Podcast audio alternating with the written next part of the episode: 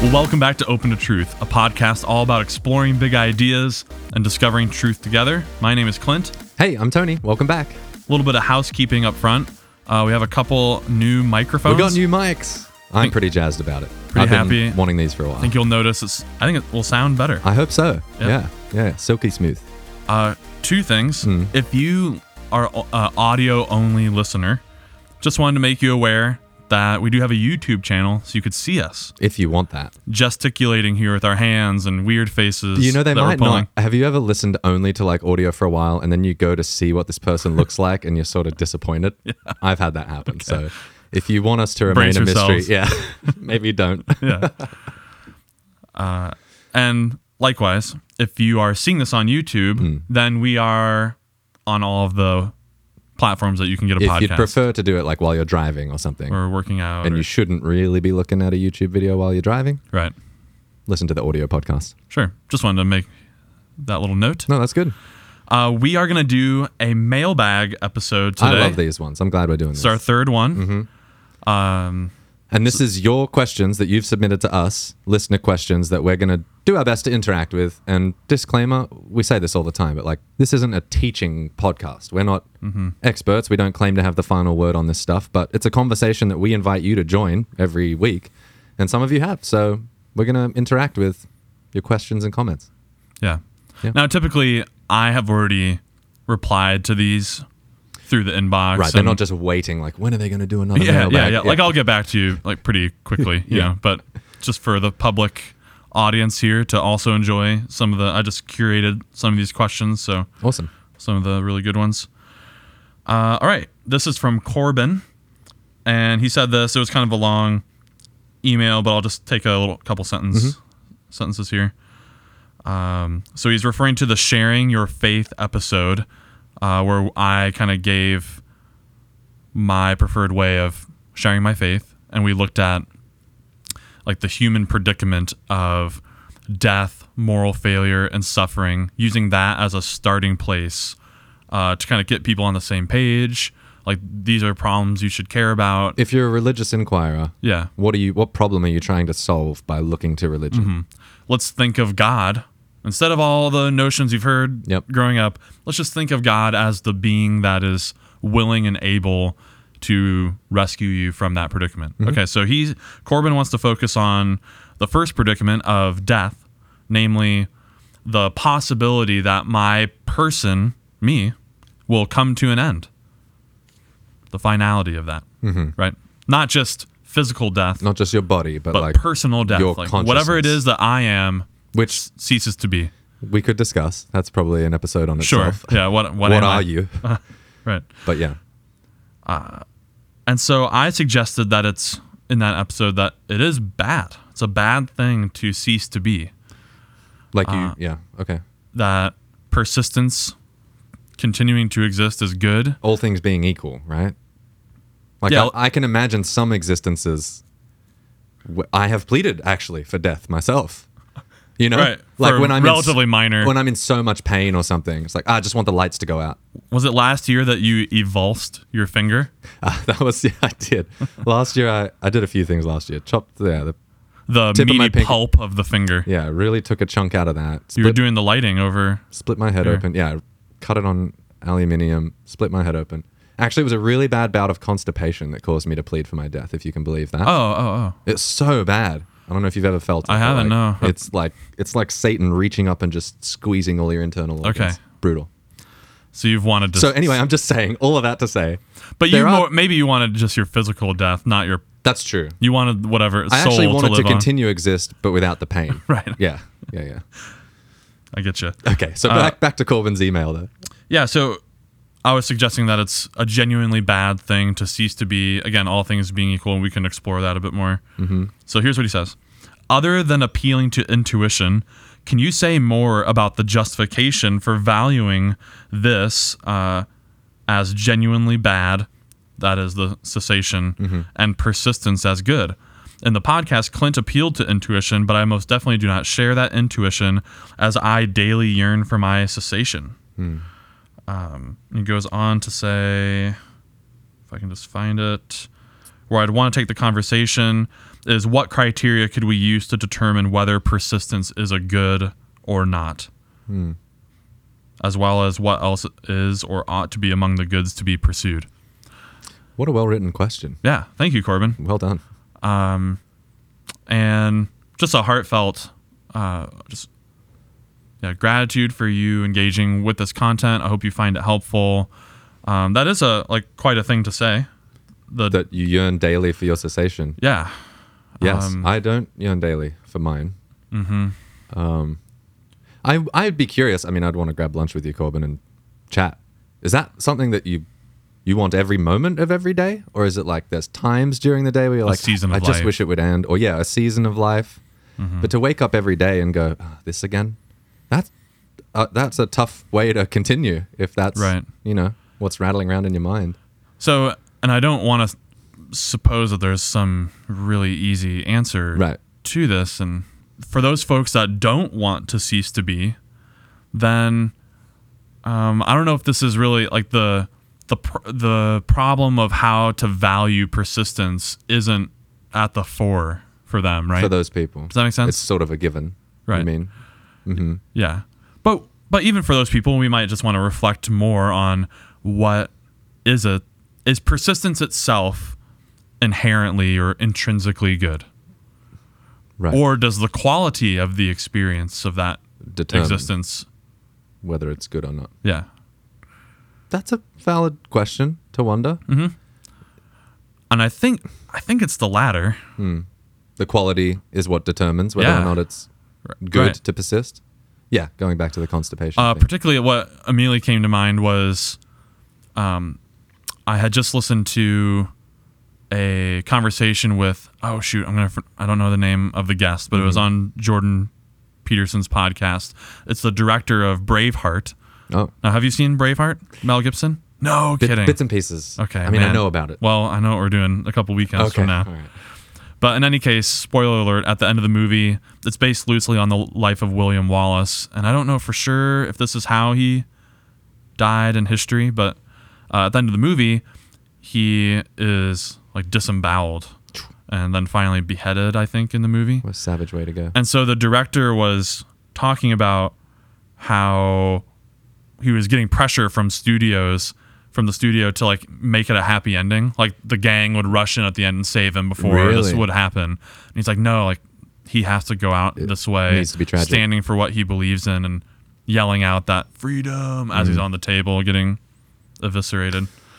Jeez. But I'm thinking of um, in that movie, the reason this happens is he's betrayed by one of his kinsmen.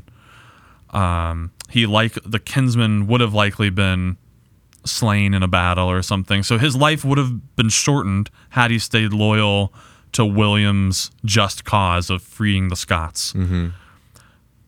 But is is his longer life now that he's betrayed his friends inherently valuable just because it's longer? Mm. I suggest that your moral failing and the life you now have to live as a betrayer is worse. Yeah. This is a worse life That's, now that you. that's you. the kind of hell you're now inhabiting. Does that make any sense? yeah. As a way of pushing on the notion that just continuing to exist is obviously better. Yeah. No, that's good. Because you no you you could opt in by your free choices a worse life. Yeah. You know. Now there's ways that life can be bad outside of your arena of choice. You mean like health issues and Sure. whatever yeah. else? Yeah. Disease and um Well, I, help me with this. I I think my thinking on this has changed over time. I used to think for a long time that in order for like my life to be meaningful in a true sense, that my existence had to continue eternally somehow, but that a finite existence, like if I really did meet personal death at some point, that that would somehow strip my life of its meaning, the finitude of it. Mm-hmm. I don't. I'm not. I'm less committed to that now. That just because something comes to an end, that it wasn't valuable while it was happening. Like an mm-hmm. analogy I've heard. Actually, I think Peterson probably uses it is like music. The best symphonies aren't the ones that finish very quickly or whatever. It's like the length of the symphony actually doesn't matter so much. It's the movement within the symphony as it's happening. Mm-hmm. That's where the meaning is found. And I think there's something to that. That to the degree that I am awake and engaged with my life while I'm alive, it's meaningful. And if that was all to stop one day, it's yeah, it's just less clear to me that that would be. I used to think that would be the worst horror imaginable, and now I'm less convinced. Well, those are different. I think when you just you describe it as a horror That's true. versus meaning. Yeah. I think you're right that uh, meaning isn't tied to infinitude. Significance doesn't require everlastingness. Yeah. But all, all, the mere claim I, I think I'm trying to give is that uh, the even better if EBI. Hmm. It, it would be better if it were to continue. Yeah. Yeah. Yeah. Well, even when we were talking about heaven and Again, afterlife- all things being equal, we're not talking about the betrayer. Mm-hmm. You know, don't do that. So this is in the context of a, a blissful type afterlife. And again, that we can go into the weeds on w- what that would even be like or and what it could like. be like. Yeah, Yeah. who knows?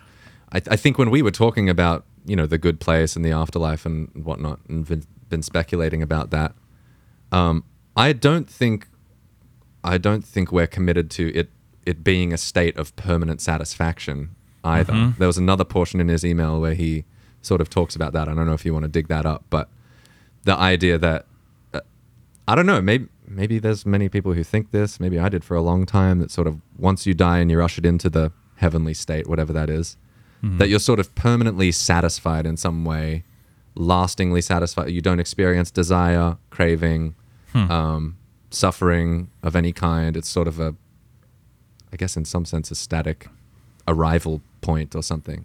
But nowadays I am more open to an afterlife that would include goals and progress and movement and frustration at And times. maybe shortcoming. Maybe you don't reach that goal. maybe.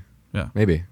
I don't know if that's heretical to say, but uh, yeah, D- I don't know. Did you find what I he's mean- talking about? I there? mean, uh, like, man, if heaven is at all like this life, Mm-hmm. even something mundane like playing a game of basketball, Mm-hmm. I mean that there are winners and losers, and so like yeah, yeah, yeah. Not right, not right. everyone can win the game. Not everybody's basketball. dunking all the time. Yeah, and yeah. so shoot, I didn't win that game. you yeah, yeah, yeah. But in any case, yeah, I don't think. Yeah, there is a little line in here wondering about the absence of the possibility of dissatisfaction. Um, rt. Yep. So that's I'm not saying that like you were just mentioning.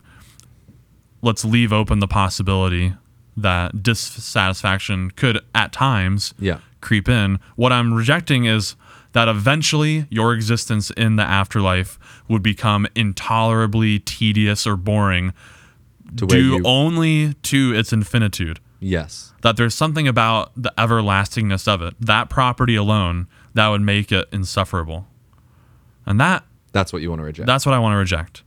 that it. That you should, ahead of d- performing the religious inquiry of whether God exists, don't even look into it at all, man. Because if these things are tied together, God and afterlife, Yeah. you don't want a part of that. Right. Right. Because afterlife is bad. If you, you get will- locked into this thing forever, You'll eventually yearn daily for your cessation. yes, Yeah. you would eventually reach that point given infinitude. Yes. And you're rejecting that. I think I'm There rejecting. There might be such a thing as renewable pleasures. I think it's uh, really reasonable to think that those might be such things. Mm-hmm. Now, again, I have only but my limited experience here. I, I guess I could be wrong, but Oh yeah, he asked you to point to something outside your intuition. and I'm pointing to th- I am pointing to things in my life. Yeah. So spending time with my children, or even last night we got together with some close couple friends. Mm-hmm. Um, times spent with God and pr- not every time I spend with God in prayer, Mm-hmm. but some of those times are in worship. Yeah. like in music, um, food, even something as banal as that. Yeah. Uh, the taste of Diet Mountain Dew that I will get on the way home. I I yearn for it now, You're already planning it. and I will yearn for it next Friday. You know, yeah. so Yes. I think those things are renewable. No, I well, sorry, I know those things are renewable. I mm-hmm. can return to them as a source of pleasure in the future. Mm-hmm. I have a really good confidence in that. The big question is whether it's inexhaustible. Will there come a time when those won't be well springs of pleasure? That mm-hmm. I couldn't stand it because I've just dipped in too many times. Yeah. I don't know. I mean, I mean, I've experienced ti seasons of my life where I get burned out on something that I was really enjoying and it no longer brings me I have no desire to do it. It doesn't bring me pleasure, Even the whatever. simple pleasures of keeping this mortal coil going food, drink, sleep. You're asking me, have I? No, not those. Not, I'm thinking binging video games or Okay. overdoing it on a food and it's like, ah, I don't want that for like a month or something. But a month later, I will want Mm-hmm. Right. Chipotle again. And in this afterlife, Yeah. pur- pur- purportedly, there, there's plenty of time for to kind of refresh again. Yeah. You know? yeah. I'm just I don't see a reason yeah, so just to contextualize this, I'm I'm totally open to having the conversation. We can wonder about the inexhaustible pleasures, but to suggest to someone that they should not engage in religious inquiry because it's an, it's going to be intolerably tedious. Mm-hmm. It- will lead to that. Like, how do you know that? Mm-hmm. I just, at, at, at the very least, remain agnostic about it Yeah. But some but like for the paper i published and what's coming up in my dissertation like plenty of people have written like professional philosophers saying like oh yeah it's going to be intolerably tedious oh my gosh dude okay Yeah. i felt the need to respond Yeah. Yeah. Wow. does that I cover enough I think so. that, or- I don't know if we've given him a silver bullet there, right uh, but I would suggest to so if you're finding yourself in a position where like you kind of just agree that you would like to continue existing, then I would think that the morally perfect rescuer would be interested in providing that if that's for your good, which it seems like it would be. mm-hmm. Now, if you're someone that is not re- like captured by that idea, you you don't think persistence would be valuable. Um, I would wonder why that is. Just doing some self reflection, mm-hmm. and I don't mean to give like some trite answer, but do a deep inventory of what is it that would make me want to cease to be, and whatever that th- whatever you come up with there that's causing that, mm-hmm. I just I have confidence that if a moral morally perfect being does exist and wants what's best for you, whatever that collection is, that that being could solve that problem. solve whatever it's causing you to Yeah. want to stop being. Who knows what it is, you know, mm-hmm. um emotional deprivation, mm-hmm. you know, or a lack of tenderness with a loved one. Or mm-hmm. Who knows what I don't know what it could be for someone, but I just my imagination is not being stretched thin at all, imagining that a being could design a A place you'd want to stay. yeah. yeah. Yeah. Yeah. That, that you'd want to stick around for. This- again, none of this is proof that God exists or there is Oh, a heaven. No. This is speculative. speculative. yeah. yeah. Yeah. Okay. Well, thanks, Corbin. Thanks for writing in. Yep. Yeah. Again, well formed questions. Good. Good thoughts there. Uh, question number two Justin uh, asked Can natural theology still be valuable as a stepping stone toward Christianity? Mm. Okay, so a couple key terms for those who may just be turning in, tuning into this for the first time. Yeah. Let's define some terms. Uh, natural theology, the attempt to know whether God exists and the nature of God, uh, purely from, I don't know, I guess, uh, non special or divine revelation. Yeah. Like God showcasing himself or speaking to you or through a religious text, but rather just from your own reason or observing the world around you. Like anybody could. yeah. Yeah. It's public. It's public evidence, publicly available evidence Yeah. uh, the, so the project of natural natural theology is to track down that evidence and see if it leads you to the conclusion that God exists or God is has some property. Yeah, and so we did an episode on natural theology earlier on in this season, and you laid out some of your concerns with natural theology. You think that it fails to do what it sets out to do, which is introduce you to uh, a God that is personal and mm-hmm. is able to rescue you in some way. You think natural theology doesn't quite get you there. And Justin's question is, but isn't it better than nothing? Does it get you closer mm-hmm. than nothing? Yeah. So my my position, you're right, is twofold. Not mm-hmm. only do I think the natural theology arguments don't work, like they're not successful in generating the truth of the conclusion mm. based on the truth of the premises. but I also don't think we should expect them to work, given this way of conceiving of God mm-hmm. as the rescuer. I just I'm not sure that God would really be interested in revealing God's self mm-hmm. in that manner. Yeah. Would want because uh, uh, again, not to repeat too much of that episode, but that there's something about the public nature of that kind of evidence that I can remain a bit distant volitionally or morally. I can treat it as a spectator. The evidence itself isn't morally transformative. Uh, we've used this line a bunch of times. I think you corrected me that it's in James, but like Oh. even the demons believe and shudder. Maybe. Yeah. I don't know. So there, like there's this little line in scripture that kind of insinuates, oh, like even this more this will that's totally bent on malevolence Yeah. has belief that God exists. Like Yeah. that didn't really help at all yeah. for them to know that God existed. There's something more important Right. at stake. So I I am s- sympathetic to Justin's question. I think it's one that I've asked a while when you were first trotting out all of your radical uh, Oh boy. dissertation ideas Okay. to me. But so for the for somebody who let's say the atheist or even, let's say the agnostic, somebody who's like searching for the religious inquirer, the, somebody who's searching for God, Mm-hmm. to lay out an argument like the let's say the Kalam cosmological argument, classic natural theology argument, whatever begins to exist has a cause. The universe began to exist, therefore the universe has a cause. Mm-hmm. Okay, that's a natural theology argument where the conclusion is the universe has a cause. That's Yeah. that's the conclusion of the argument. Then you're left to sort of so even if that argument goes through, you're left to sort of speculate about well, what kind of cause could this be? It would have to be outside space. It would have to be outside time because those came into being at the Big Bang.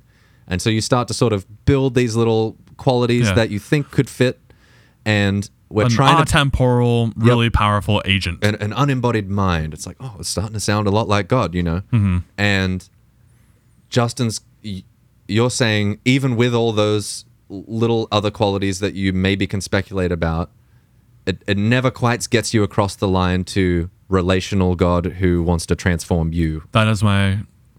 That is what I'm saying. At most, Yeah. you get strange, powerful, unembodied. Maybe you get figure. theism of a, Deism? a cer- no theism Oh. of a certain variety. Okay. Maybe that's the case. But I'm Yeah, I guess so what is this question asking? Is it still valuable as a stepping stone toward Christianity? Well, again, What- Yeah, go ahead. Yeah, he's. I think what he's saying there is, wouldn't it be helpful in a conversation with an atheist or an agnostic, maybe more an atheist, somebody who's just like, nope, don't do spirituality, to lay out a natural theology argument and open them up to the universe having a cause outside of itself? Isn't that a helpful? Doesn't that get them closer to uh, relationship with God than than I guess not using those arguments at all? Isn't an atheist who is open to the idea of a non-material cause is slightly closer to a, being a Christian than the atheist who is not open to a non-material cause. Dude, maybe I'm just maybe I'm so wrong about this, but Oh wow! I I just kind of reject that whole rubric. I think everything about almost what you just said misses the point. Great, I mean like great. I just I guess I'm past the point where God's in the really cares about the believies. Yeah, And that like everything what you just said was about uh, like agnosticism and mental states. theism and Christianity. How we've been talking about so far Yeah. is uh, adopting a certain proposition, yes, you know, accepting it. right. And so valuable as a, if we mean Christianity just as endorsing an idea that Jesus is God Mm-hmm. or something like that and a few other ones let's say Yeah, then I guess so yeah like being a theist as a, as a result of uh, accepting the conclusion of a natural theology argument like the Kalam Mm. is closer on that little line oops I hit the mic um, it's okay. These mics can handle anything, man. Okay. Not used to it.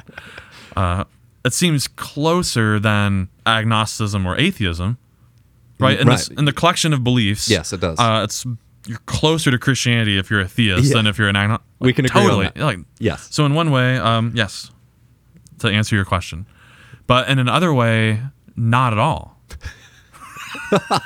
Oh my gosh, Justin, he's being annoying. because I don't know if Christianity is about or what God ultimately cares about is you changing Believies, those beliefs. mental states.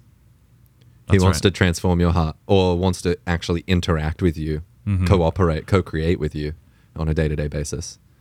And that's more important than do you believe the right things about the way the world is? And I would even go, I want to go a little bit further and say, well, I have a published paper called Is Natural Theology Cognitively Presumptuous? Do you? Yeah. But, Great. and I, I almost want to go further than that paper and say there's something, there's some, there's something that can be morally presumptuous or damaging about this project. The Natural Theology Project. A little bit, yeah. Because it's saying. Well, it emphasizes the wrong thing, you mean? Well, just the posture of it is I'm going to find out about ultimate reality and the nature of God apart from whatever God's up to. I can just kind of wrangle Uh. the world by my own intellectual prowess and I will find out whether God exists or not. Right. Now I get it in that there is a whole like systematic theology behind it where you might say, "Oh, this is how God wants to reveal and he's left clues for us in nature or given us the powers of the mind through the ontological argument to discern that God exists mm-hmm. just from sitting Just- in an armchair and thinking about it." Reasoning. Yeah. Um, I I kind of reject that theology from mm-hmm. kind of what we've been saying throughout other podcasts. Sure. Is that making sense? No, it makes Um, sense. So if we're if we're only talking about the belief structure for a person, then yeah, theism is closer to Christianity than it, who would deny that? Mm-hmm. I don't know if it gets you anywhere closer in what in the currency that God cares about, and that's your moral transformation. There will be the, another way of saying it. Uh, there will be plenty of people that profess to be Christians that when I think maybe I'm wrong, but when they encounter the real living God in this blissful type afterlife, mm-hmm. perhaps would be a little bit shocked mm-hmm. to what true love is really like, and mm-hmm. and maybe an atheist or agnostic is more acquainted Yeah. Yeah. on that last day. Now I can imagine.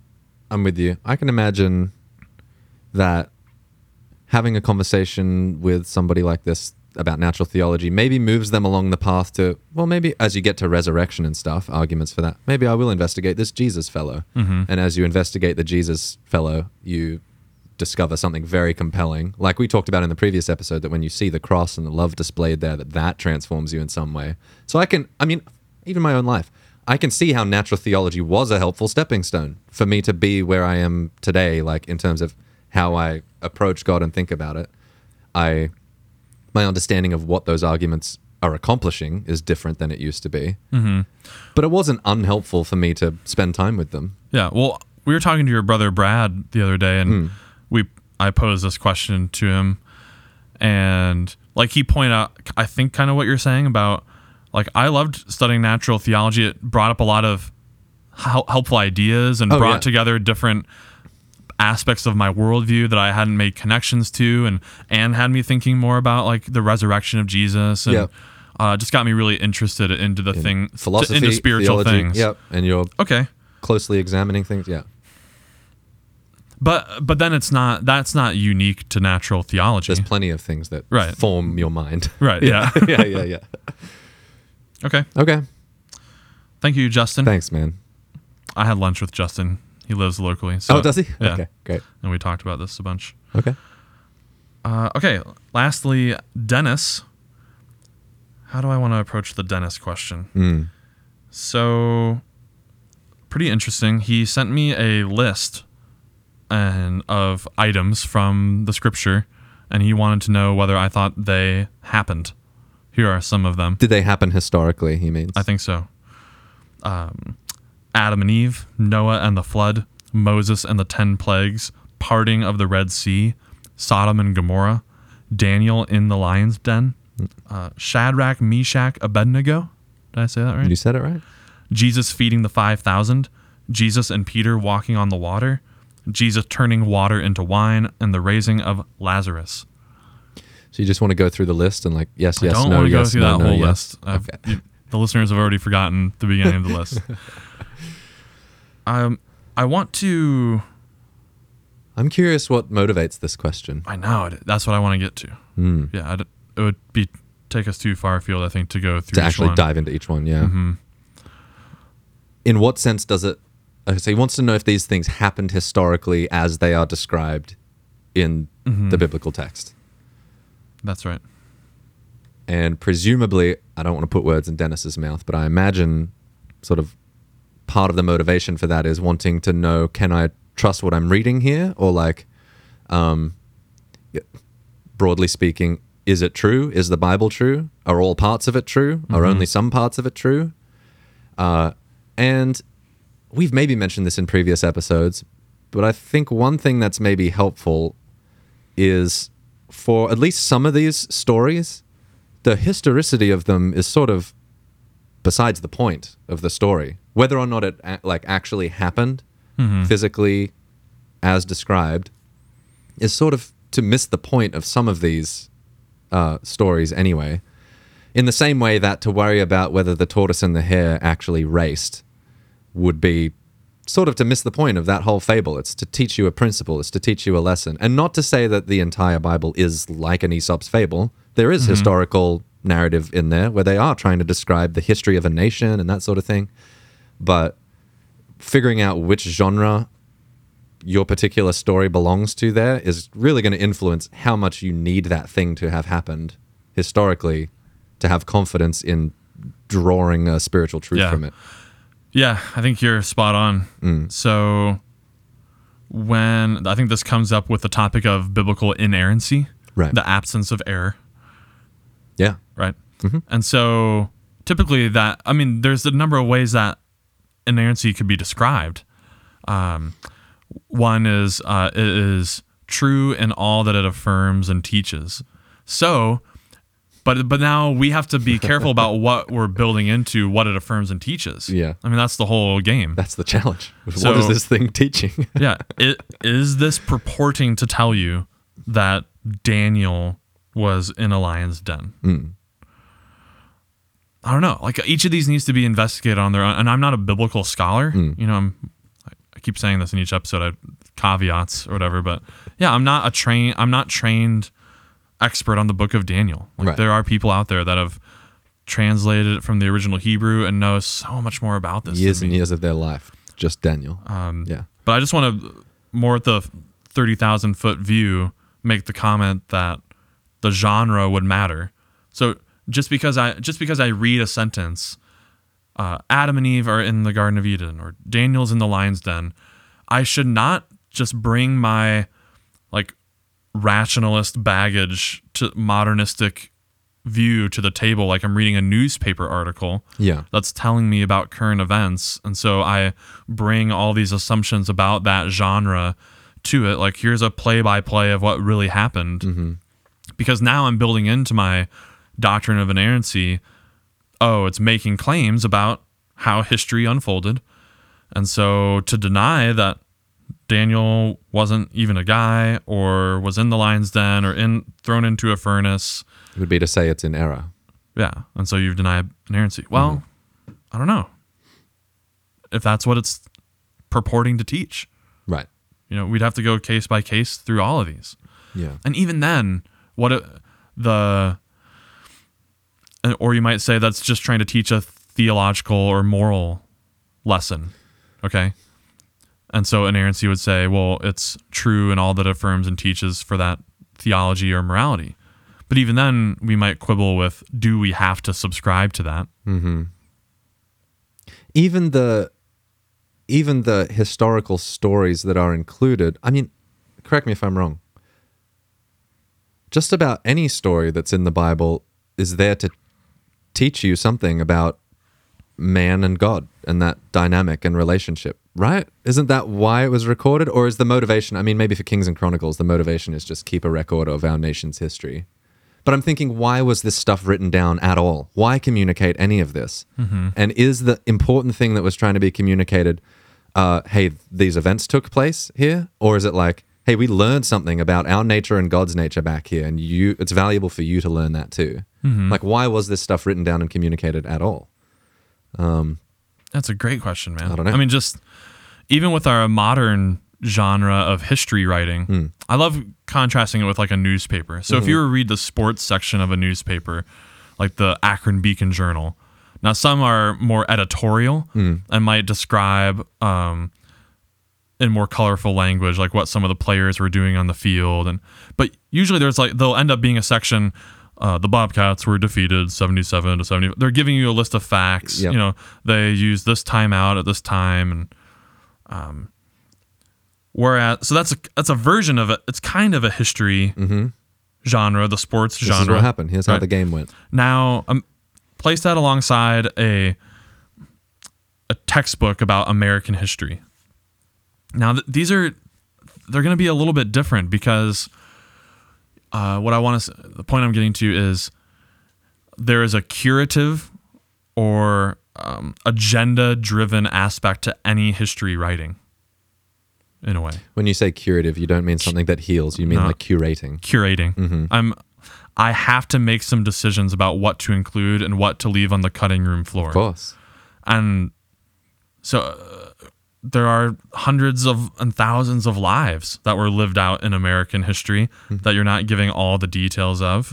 All these different families that lived and died and all of the soldiers Right. and you just can't. No, you're picking and choosing the And you're, salient. so you're trying to tell a story. Mm-hmm. of sort. So that's what's happening in in scripture as well through these king. You brought up Kings and Chronicles Yeah. of like a mythicized history Mhm. and trying to tell a story about Who God and man. Where'd we come from? Yeah, man. What's our relationship with God? Mm-hmm. Yeah. And so if that's what's hmm. if that's what's trying to be communicated, let's say, then maybe that's another way we can tweak what we're saying about inerrancy. Like is it even is it even right for us to be asking the or or holding up the standard of it's true and all that it affirms and teaches? Well, some of this stuff isn't aff- trying to affirm or, or teach. Yeah. it's a collection, maybe just a single author or a group of editors that are like, okay, here's we have this agenda, and that we don't need to. That's not pejorative. Right. It's a a goal. Yeah, a, we're aiming at something. Yeah, yeah, yeah.